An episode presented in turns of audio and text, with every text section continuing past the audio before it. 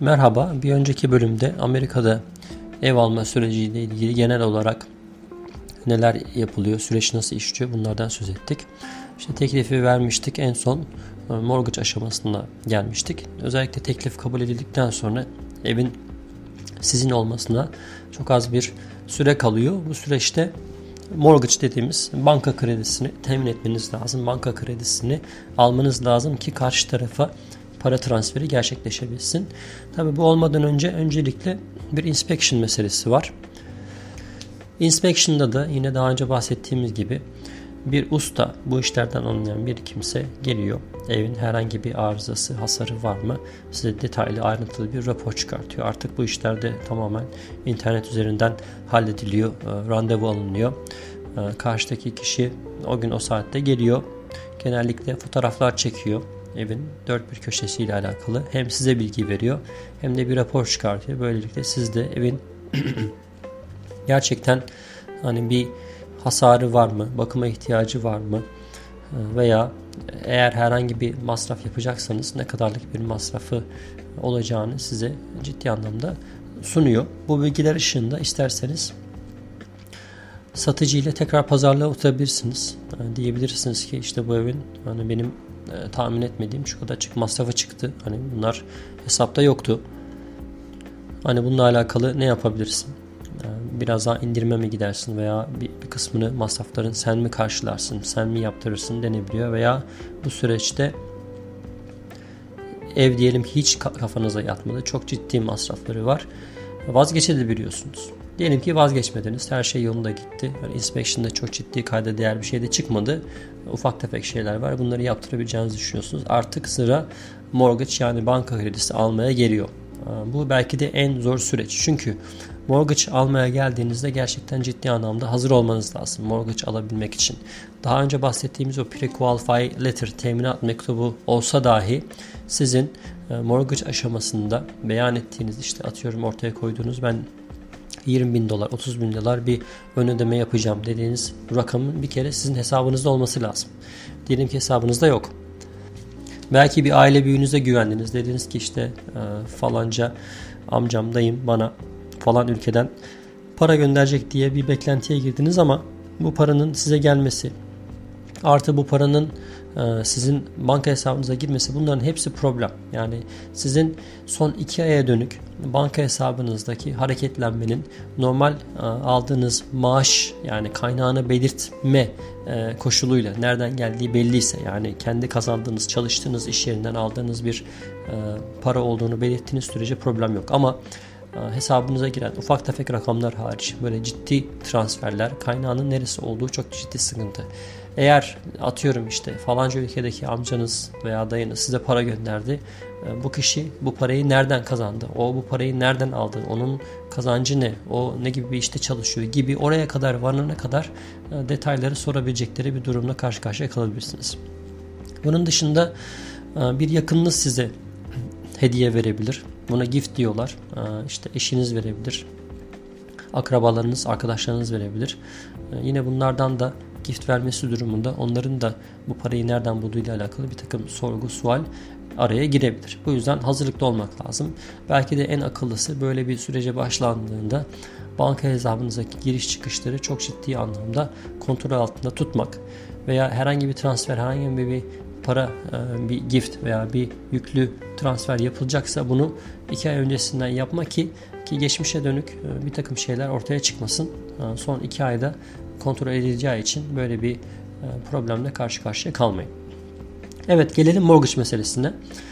Alım gücünüze göre bankalar size farklı oranlar sunabiliyorlar. Şu anda Kasım 2019 itibariyle 3.6-3.7 seviyelerinde seyrediyor mortgage'lar. Yazın bunlar biraz daha düşüktü bu oranlar.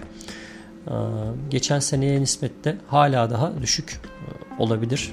Bu, bu noktada uygun bir süreç aslında ev almak için 3 3 küsurlarda olması iyi bir şey, avantaj. Bunun dışında farklı mortgage türleri olabiliyor. Bunlar yine sizin ödeme gücünüzle alakalı, ortaya koyduğunuz ön ödeme ile alakalı. %20'yi mesela ödeme durumunuzda PMI dedikleri Mortgage Insurance'dan kurtulabiliyorsunuz. Şayet %20'yi ödeyemezseniz şöyle bir durum oluyor. Bu şu anlama geliyor. Sizin e, hali hazırda evin her ne kadar evi almış olsanız da evi tamamen e, alabilecek, üzerinize alabilecek anlamda maddi bir güce sahip olmadığınız ve bu süreçte e, maddi anlamda o güveni temin edene kadar yani %20'ye ulaşana kadar banka ilave bir e, insurance yani sigorta koyarak herhangi bir ödeme zorluğu çekmeniz durumunda da bu paraların boşa gitmemesi için e, bir tedbir alıyor. Tabi bununla beraber %20'yi ödemeden de yani bu insurance'ı e, bir şekilde waive etmek yani bu insurance'dan kurtulmak, sigortadan kurtulmak da mümkün. E, bunun içinde bir takım federal programlar var. Özellikle gelir düzeyi düşük insanların belli gelir gruplarının altındaysa evin sadece %3'ünü önden ödeyerek e, PMI denen bu sigortadan da e, kurtularak verebileceğiniz e, düşük ödemeli, düşük faizli programlar da mevcut. Bunlar yine dediğim gibi bulunduğunuz eyalete göre, eyaletin yaşadığınız kasabaların, county'nin gelir seviyesine belirlenen rakamlara göre işte ailedeki yaşayan insan sayısını da buna hesaba kattıklarında bu tip programlardan faydalanmanız mümkün olabiliyor. Mortgage başvurusu sürecinde, banka kredisi çekme sürecinde birkaç bankadan fiyat almakta fayda var. Çünkü e, özellikle yerel bankalar e, müşteri kazanma noktasında çok ciddi mücadele veriyorlar. İki ayrı bankadan diyelim ki güzel bir e, rakam aldınız. Bunlar birbirlerine yakın. Her iki bankaya da bu rakamları göstererek birbirleriyle rekabet etmelerini, fiyatlarını biraz daha düşünmelerini sağlayabiliyorsunuz. Bunlar yine sizin avantajına olan e, süreçler.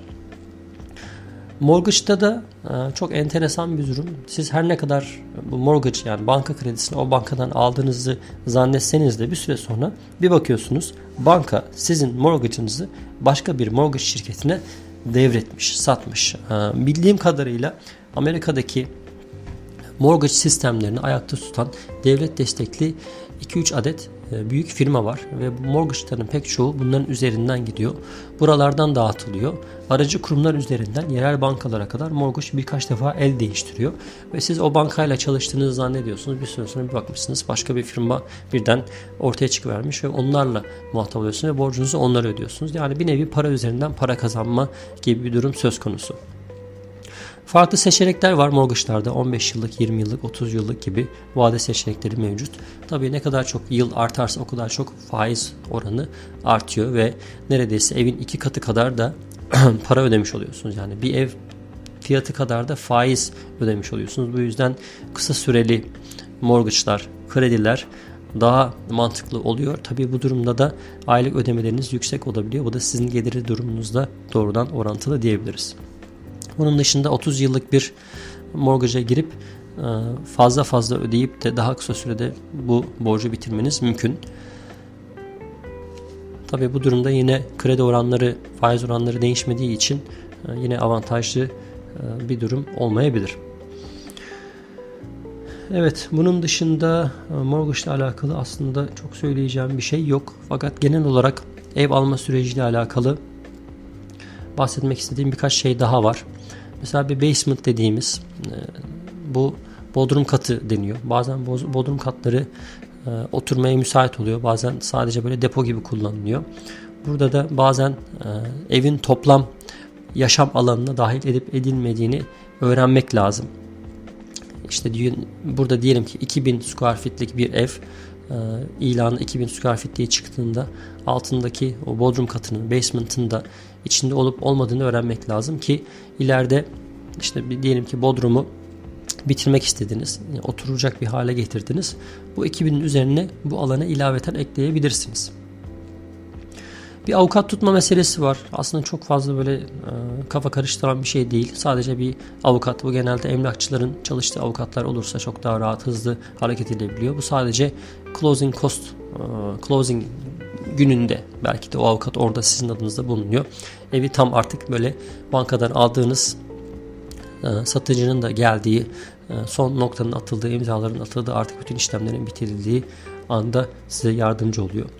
Closing demişken closing ne demek? Yani evin son işlemlerinin, alım işlemlerinin artık bitirildiği gün e, olarak closing günü deniyor ve closing cost diye bir durum var. Burada da banka araya girip bu işlemleri yaptığı için işte ne diyeyim mesela bulunduğunuz yerel kasabanın işte vergilerini vesairesini şusunu busunu işte evin sigortasını falan bütün bu işlemleri banka sizin adınızda mortgage'ın içerisinde bir paket olarak koyduğu için bunları closing cost olarak yani size krediyi vermesinin son aşamasında artı yeten bir masraf diye size sunuyor bunları.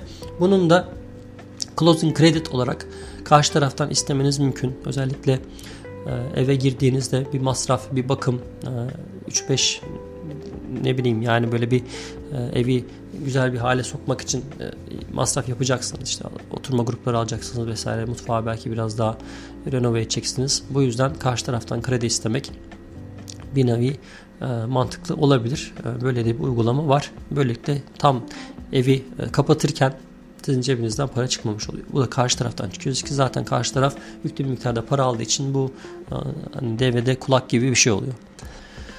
Bir başka detay evi beğendiniz, teklif verdiniz. Mesela ilk depozitoyu emlakçı adına yazıyorsunuz. Emlakçı adına bir çek yazıyorsunuz. İşte 1000 dolar olabilir, 10 bin dolara kadar çıkabilir. Bu çeki e, verdiğinizde çekin resmini çekip hani bakın böyle bir şey temin ediyorum. Resminde çektim hani böyle bir çekim var diyorsunuz ve bunu bir e, teklifiniz kabul edildikten 3-5 gün sonra emlakçıya veriyorsunuz. Genelce emlakçı payını o e, çekin içerisinden alıyor.